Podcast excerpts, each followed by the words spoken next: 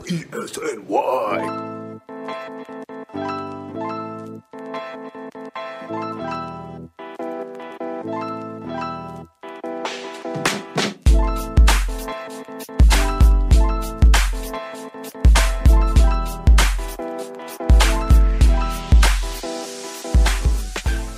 That was uh, how was the Emerald Isle? Oh, it was amazing. It, like, Yeah, it looked like you had a good time. It, yeah, it's incredible. Like Dublin is not that like great of a place. It's just any other city. Um, so if you plan on going, I don't. Have you been before? Uh, no, I have not, never. So if you plan on going, uh, don't spend a lot of time in Dublin. Um, but like if you head out west, that's where the the real magic is. Is Dublin is Dublin just kind of like a like a rough area, like not a lot to do there, or No, it's. I mean, like it's it's just a city. It's like Philadelphia. It's like Gotcha. Boston. Uh, you know, if you've like seen one, you've seen them all. exactly, exactly. Anyway, hi folks. This is uh, Bleacher Creatures Yankees podcast. Uh, it is this episode what episode number? At? Yeah, episode one thirty six. Part of uh, Elite Sports NY, XL Media, Crossing Broad, Warwick Gaming, and as always, Rivercrest NYC. Uh, Alec and I are here to do a very brief episode. Um, you know, the Yankees, they're still in the All Star break, got a doubleheader against Houston tomorrow. Uh, countered two rough games against the Reds with two two out of three against the Red Sox, which were just a lot of fun to watch. It's like uh, Oh, you know, we were kind of raging at, at the extra innings last Friday, like ah, like we're sick of this guy, sick of that guy, and then all of a sudden, look what happens. Yeah, yeah. They they heard us complaining. Yeah, per usual. But uh, we are not here to mull over what should happen in the second half, like who what should happen with the trade deadline. Although there will be plenty of talk for that next week. Right now, we talk about the captain. Uh, so episode one aired right after the home run derby. Alec, real quick, just what'd you think? uh, yeah. Like I'm I'm hooked already. yeah. So um, it's it's interesting because I feel like it targets successfully two different generations. It targets All right. your generation where you were like what like you were young at the time when like those late 80s struggles were happening Well, yeah, I mean, like, there because if, if we're gonna go to '92 when Jeter was drafted, I mean, if, if I'm really gonna show my age here, I was six years old then. Uh, but at the same time, I wasn't really following baseball yet. Right So, okay Yeah, so pretty much like yeah, I, I kind of caught wind of the Yankees. My first my first Yankee game was Jim Abbott's no hitter, September '93. Kind of Okay. caught kind of caught wind like how baseball worked and how the season was structured in the strike season '94, uh, during which I became vaguely aware who Derek Jeter was. But then my first season following it, start to finish, that was '95. Okay gotcha, So, th- gotcha. so this this was really hitting me like, yep, right when I'm coming of age as a baseball fan. right right and so you know i was sitting there and like my one of my dad's favorite players are don mattingly and i he's told me several stories about you know the dark times uh you know when when Steinbrenner run wild. yeah steinbrenner was going crazy um so it was really interesting seeing that dynamic on the screen and and like that whole segment with uh was it dave winfield that Uh, yeah, where uh, he met Dave Winfield outside Tiger Stadium. yeah like like that i had no idea ever happened um but then also just like hearing about the contract dispute or the money being withheld and and i think i vaguely knew that steinbrenner had like a personal investigator on winfield um, uh, yeah, so the the story they didn't tell about the about the money being withheld is that it wasn't they weren't withholding salary from Winfield. Mm, Uh, there was a clause in Winfield's contract that the Yankees organization, I think either in Steinbrenner's name or just in the organization's name, had to donate a certain amount per year to Winfield's charity, and they weren't doing that. Gotcha, gotcha. Yeah, because I mean, like I, I became a Yankee fan. Yes, yeah, like I was born in '94, so I think probably my earliest memories are probably around like '98, '99, going to a game. Um, so like Derek Jeter at that point, we like already knew how great he was. Uh, but like that build up into the moment he got drafted and I like I knew some of his minor league stories from like reading his biography and stuff, but just seeing that Mhm. kind of bridge the gap between like a generation that's a little bit older than me and then like also syncing up to the stories that my dad would tell me, and then everything that I know from his career up to this point, I thought was really cool. I'm real curious to hear your perspective on this.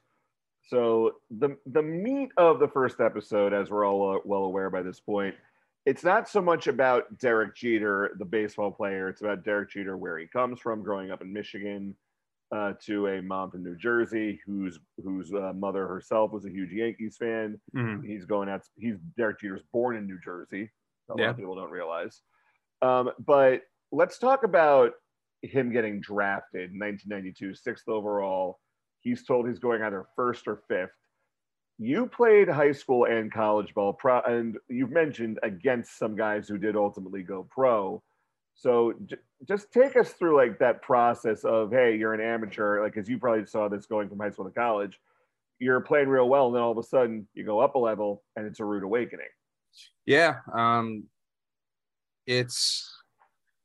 I think Derek kind of said it perfectly, and you know, it's such a you you have to learn to deal with the failure for the first time that you probably never dealt with before, um, and all like And for what it's worth, failure kind of smacked him in the face with a shovel. Yeah, yeah, I did. I was actually interested. And I looked at his numbers. Uh, was it yesterday? Yeah, I- I think I looked at his first year. It's like, oh man. Oh no, we were talking about uh, a good friend of the podcast, Cam, was Yeah. talking about like the prospects that Brian Cashman has like held on to and how that's can be regrettable.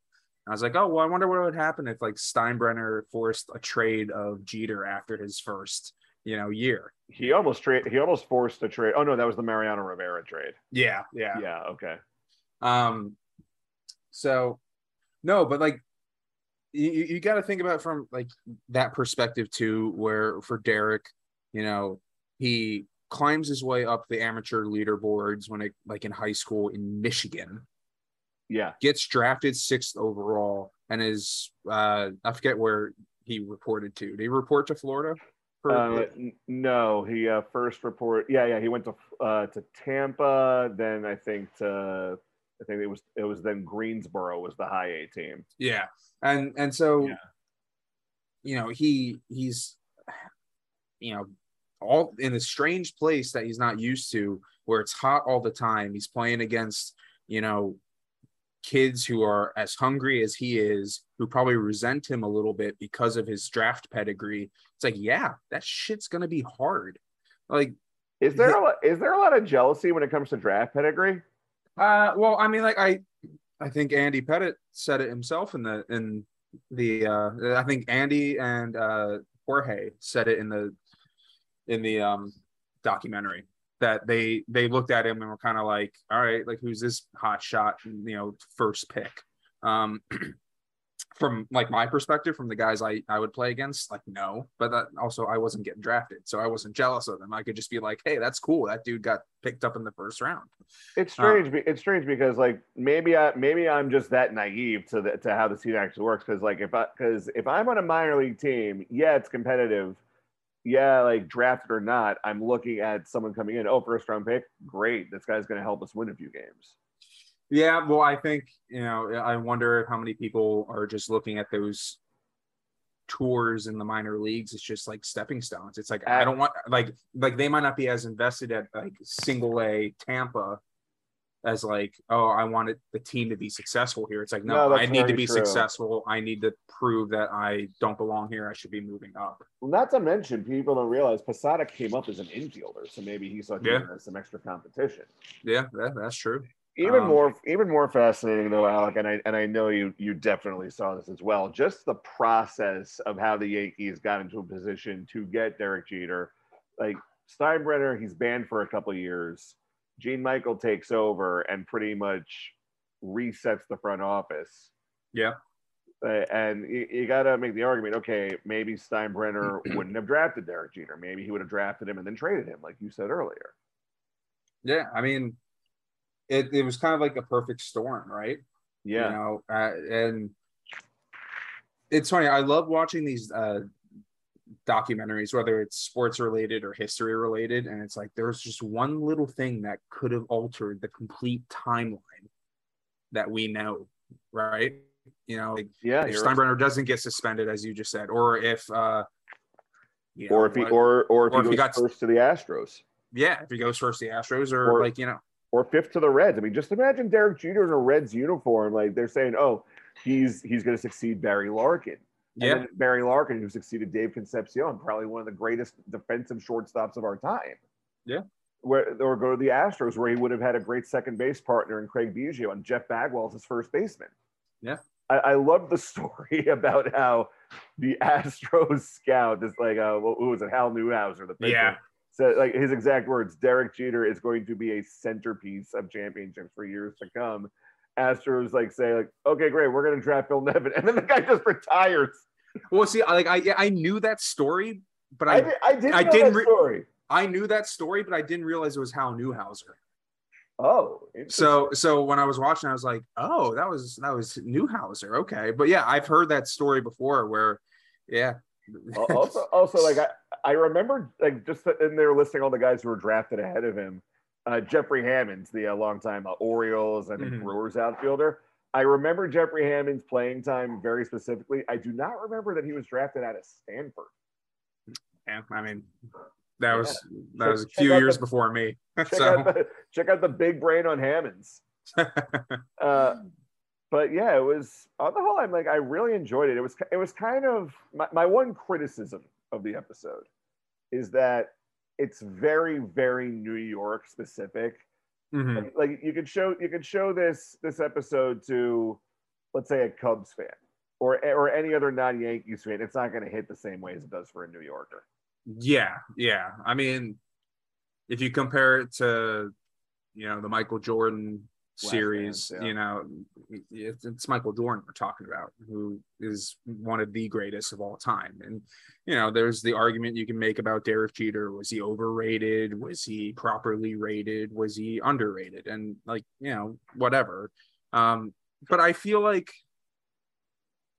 I feel like he was such a, a cultural icon Yeah, not just in the 90s but like in the mid 2000s when everyone started obsessing over his personal life the fallout with a-rod all Yeah, that th- th- stuff those are apparently two separate episodes. One's an A Rod episode. One's the tabloid episode. yeah yeah so um i i just don't understand how if you're a true baseball fan and not just some casual local supporter if you actually truly love baseball like how do you not watch this because because in some way shape or form you have an opinion of derek jeter Yeah, I mean, I, I remember just um because my I, we were visiting my big sister when it aired, and she didn't watch it with me, but we were like we were reminiscing about talking to talking to our old man who about and defending Derek Jeter back back in like the '90s, early mid 2000s, because he, he's an old school Pirates fan, and he and he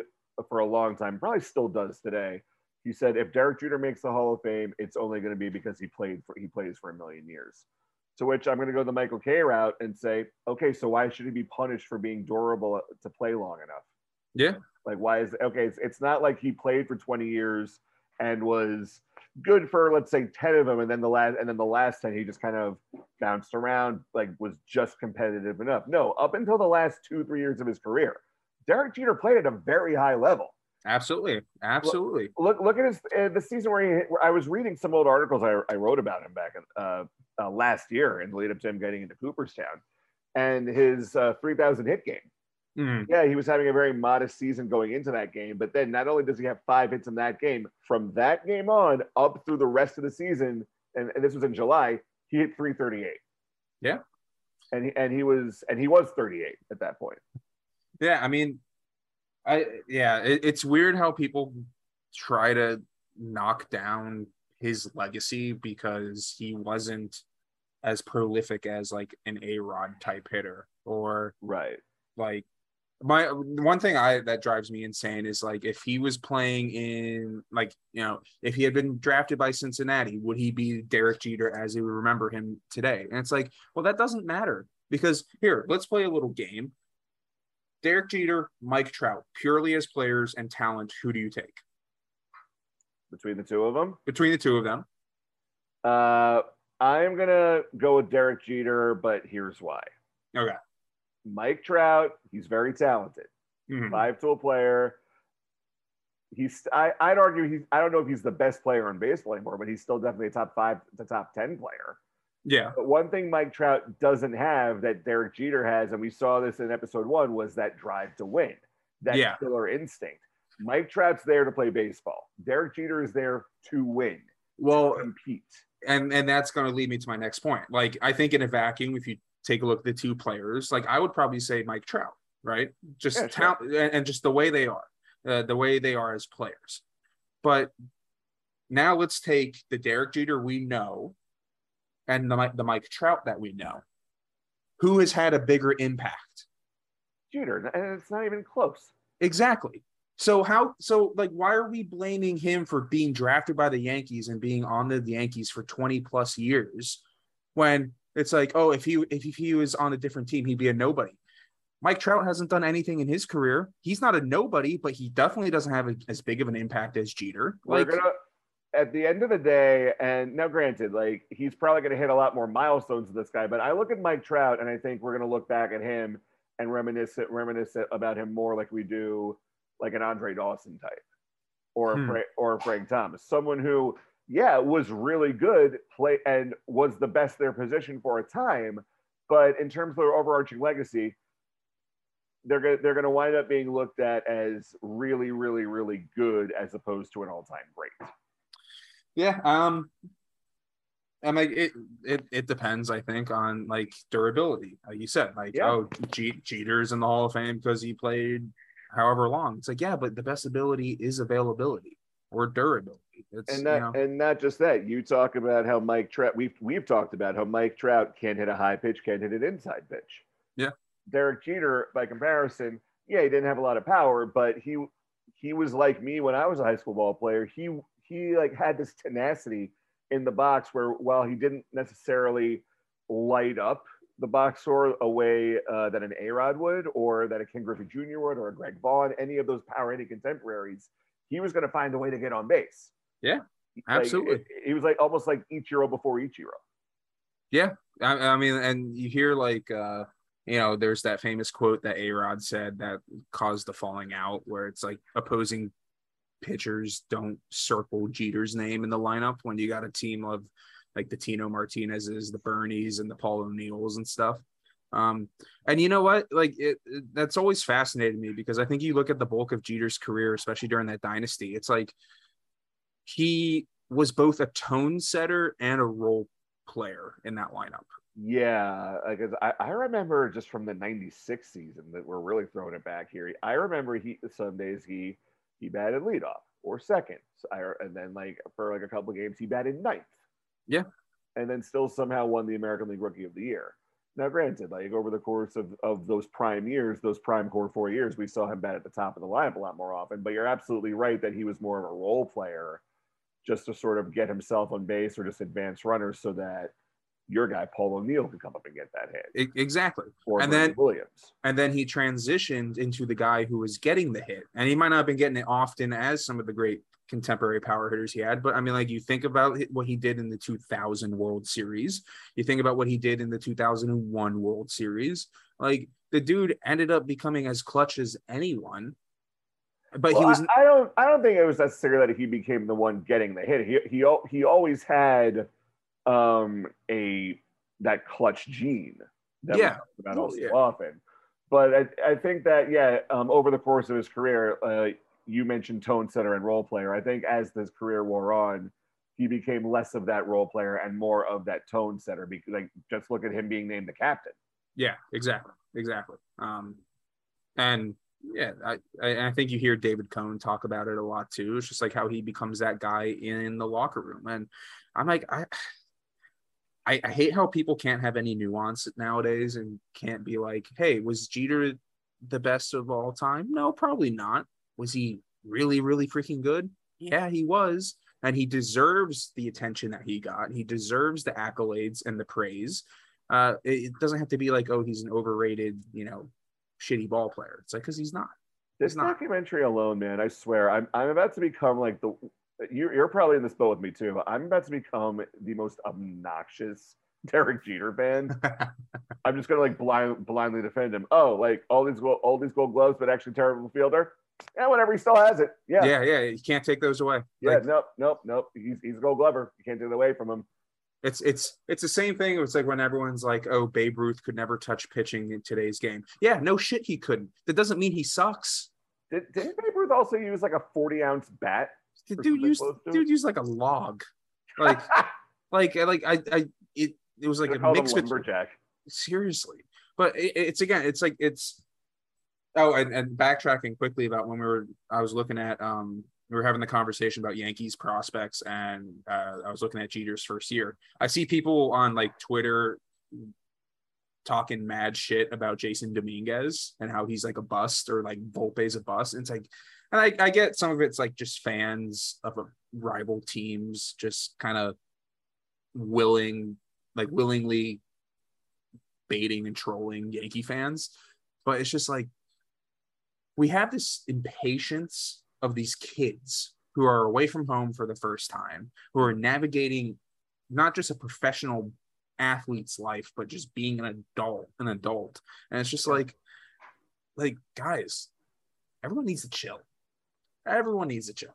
Yeah. That's a bit of a tangent, I'm, I, but that, that was a thought that occurred to me. No worries. But how, how about some? How about some of the guys that got to be interviewed for the for? Oh, I love series? Just in the first episode, like we, we had Cone. Yeah, we saw Joel Sherman. We Uh, saw, we saw Pettitte, we saw Mattingly, we saw Tino uh, we saw Tino, we saw um, Posada. Showalter. Oh, Also, I just want to say, like, I, the sh- I'm starting to really like Bu- Buck Showalter.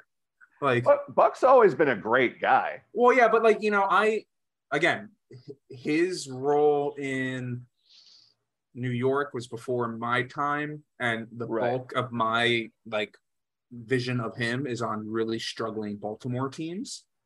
Yeah, So, and, I, and he always seemed like a bit of a curmudgeon to me because I just remember him getting in heated, you know, arguments with umpires and getting ejected.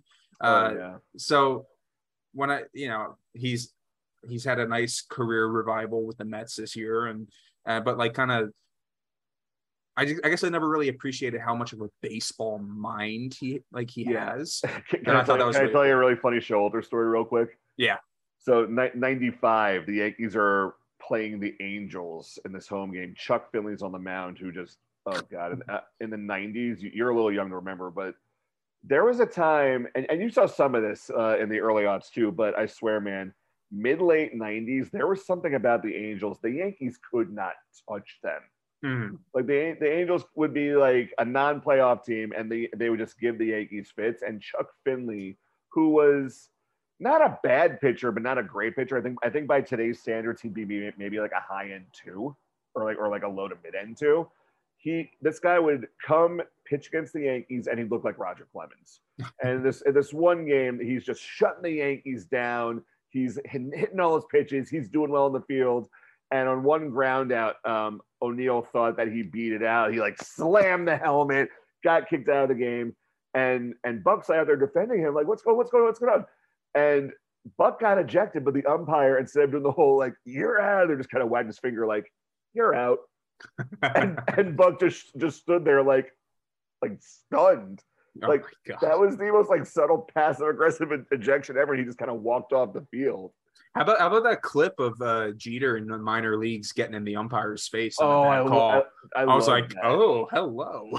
well, that, that's I think in a weird way, Alec. That's what I appreciated most about this episode is that it really does peel back the layer yeah, of, the, of the usually stoic Jeter who we saw. Who like I I remember watching interviews with him as a player. Uh, he he got more stoic as time wore on, kind Yeah. of like got more quiet in his old age. But uh, but even before that, I remember one interview he did where he smiled, and it was with Keith Olbermann for Fox, and the Yankees were in the midst of another great season, fresh off I think '98. So maybe he was just in a good mood. Mhm. But to hear like, yeah, failing in the minors and making 56 errors, that sucked. I, I, I went home and cried every night. I called my parents, asked about returning the signing bonus. yeah, Even just hearing about how his family had to deal with that sort of casual, backhanded uh, Midwestern racism growing Yeah. up in Michigan just because they're they're a mixed race family. Yeah. I guess That- and like yeah, go ahead. You were saying No, well, no, like I, I think we are going to see a whole different dynamic to, you know, the figure that is Derek Jeter, and and, and he's going to be humanized to an extent that I don't think a lot of baseball fans outside of New York and probably even inside New York could give credit to. Like, you know, at the end of the day, this is a dude who has gone through stuff that we can't even imagine and to come out with grace and be as successful as he is like man like i and we always hear about his parents all the time it's like it Yeah. kind of feels like you know they're everyone like if, if you're a yankee fan and a jeter fan you feel like his parents are kind of your parents by extension too and and everything that like you know Oh, the, yeah. the successes and failures that they go through like you feel for them and you know that's that's the Yeah. stuff i'm i'm definitely most interested the behind the Oh. scenes like and just seeing the footage of the of the now late rest in peace Gerald Williams talking about his his best friend.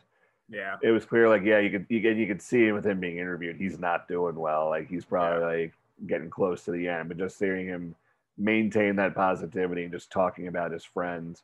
I mean, I, I don't know, man. Like, what what do you want to see most for the from the rest of the series? Because like we're recording this Wednesday night. Episode episode two air, airs tomorrow night, oh it is tomorrow okay um 9 p.m. on ESPN. Oh man. Yeah like i don't think there's anything specific that i want to see. Uh, i mean like the the baseball fan and student of the game in me wants would love to hear more of the technical stuff. Sure. just like like what he did to prepare himself mentally physically all that stuff because I, I think that like going back to like the all-star game last night like how cool was that when you got to hear jose trevino and and nestor cortes work that was dope. like mentally work their way through an at Yeah. bat like you know i would love to hear like his thoughts his approach in certain at bats in certain situations like you know like what did he do that leadoff home run he hit in uh was it game five of the 2000 world series Subway Series was the yeah, that was the Yeah. leadoff home run, I think. yeah It like was, like game- it was four or five. yeah uh like like how you know it's not you know it's like it's like what was the game plan going Yeah. into that like like were, were you telling yourself hey we got to get on them early i'm going to be aggressive here because we saw like jeter swinging first pitch and going yard uh so stuff like that would be really cool um yeah, but yeah i'm like other than that it's just like i would love to hear more of the personal side like just I how he navigated that fine I line. definitely I want to hear the real story when it comes to a, to to A Rod yeah because I, I you were you were probably mildly aware of this just because you were so young, but there I remember a story. I think it was Sports Illustrated about how Jeter, A Rod, and Gar- Nomar Garciaparra, by extension, all three of them were so close and like such good Mhm. friends that whenever like one guy's team was in the other city, they'd, they'd stay at each other's apartments. Yeah. Yeah. No, uh, well, I'm like, I remember growing up and them being the three Mm-hmm. idols. Like, Yeah, like, every, like I, you know, regardless of, you know, Nomar on the Sox or Alex on Seattle and then Texas, like, though, like, for me as a kid, those were the three main guys everyone at my age was like hyper focused on. Yeah, uh, it's going to be interesting to see how A Garciaparra fits into that A Rod episode, if at all. Mhm. Uh, but also, you know, A Rod's going to have his side of the story. Jeter's going to have his side, and then hopefully Randy Wilkins, who's already a phenomenal filmmaker, will help guide the viewers towards that spot in the middle where the actual true story is. Yeah. Yeah. I think you, yeah. Because because you know, A Rod, look, love the guy as a player. The more I see him as a broadcaster media guy, and I'm saying this as someone who's followed him on Instagram for years, will continue to follow him on Instagram. The man's narcissism knows no bounds. Yeah. Like, well, the, gonna- I, think, I think the issue with his narcissism is it's ever evolving. It was the narcissism as a player. He had his comeuppance. He took responsibility, and I, he did a very good job of rehabilitating his image. I thought after the whole, you know, suspension and, and whatnot. Yeah. when he first became a broadcaster, his insight was awesome. He was you could tell he was very knowledgeable. I loved listening to him in the beginning, but now he realizes that he's really good at it Yeah. and it's become insufferable. yeah, he's gotten complacent almost. Yeah, Which yeah, and, and it's tough because like and you and I'm a creative, you're a creative, Derek Jeter's a creative in his own way, same with Alex Rodriguez. You need to allow yourself a certain amount of narcissism. Yeah. If this is if this is like the path you're going to pursue in life. I mean, Bill Murray, uh, when talking about Chevy Chase and his time on Saturday Night Live and their fraught relationship, he said, like, when you get famous, you have exactly one year to be an asshole and get away with it. he says you have one year to be an asshole because like that you, have money for the first time in your life.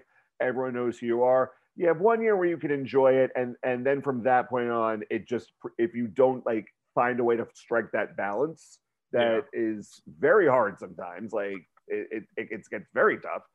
Then you're done. You just Yeah. are. And A Rod, he the problem was he he got good and at the same time became very famous very fast at a very young age and then came that record-setting contract. He never really I, you could say he probably never really learned how to hold himself accountable.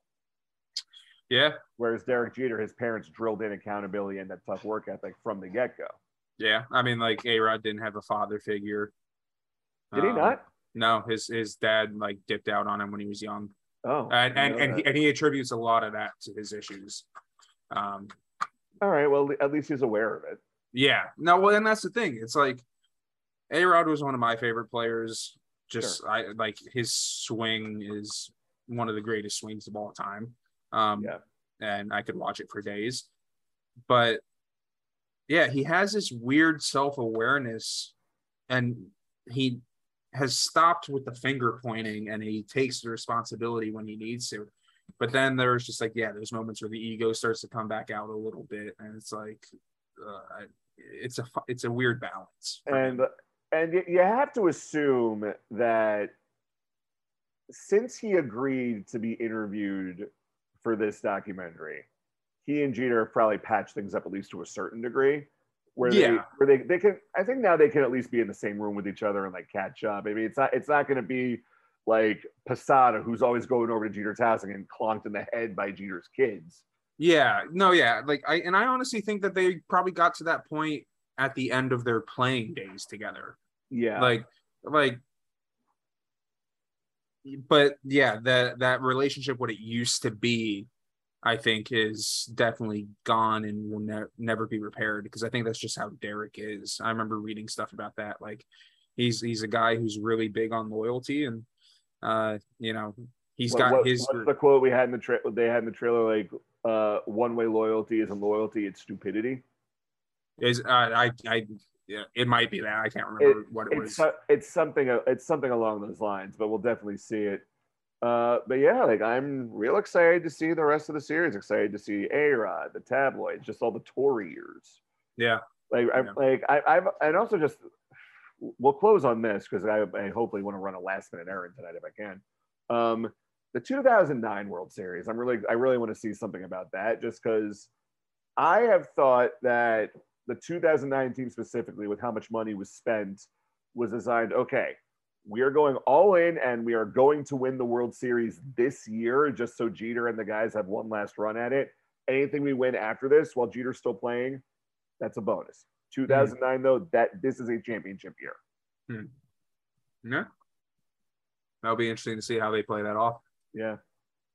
All right, folks. Well, thanks for catching this impromptu episode of Bleacher Creatures, uh, discussing the captain. We'll be back next week to uh, discuss the start of the second half, maybe some trade deadline stuff, and also more captain talk. I'll probably hop on solo uh, tomorrow night after episode two to give an instant reaction.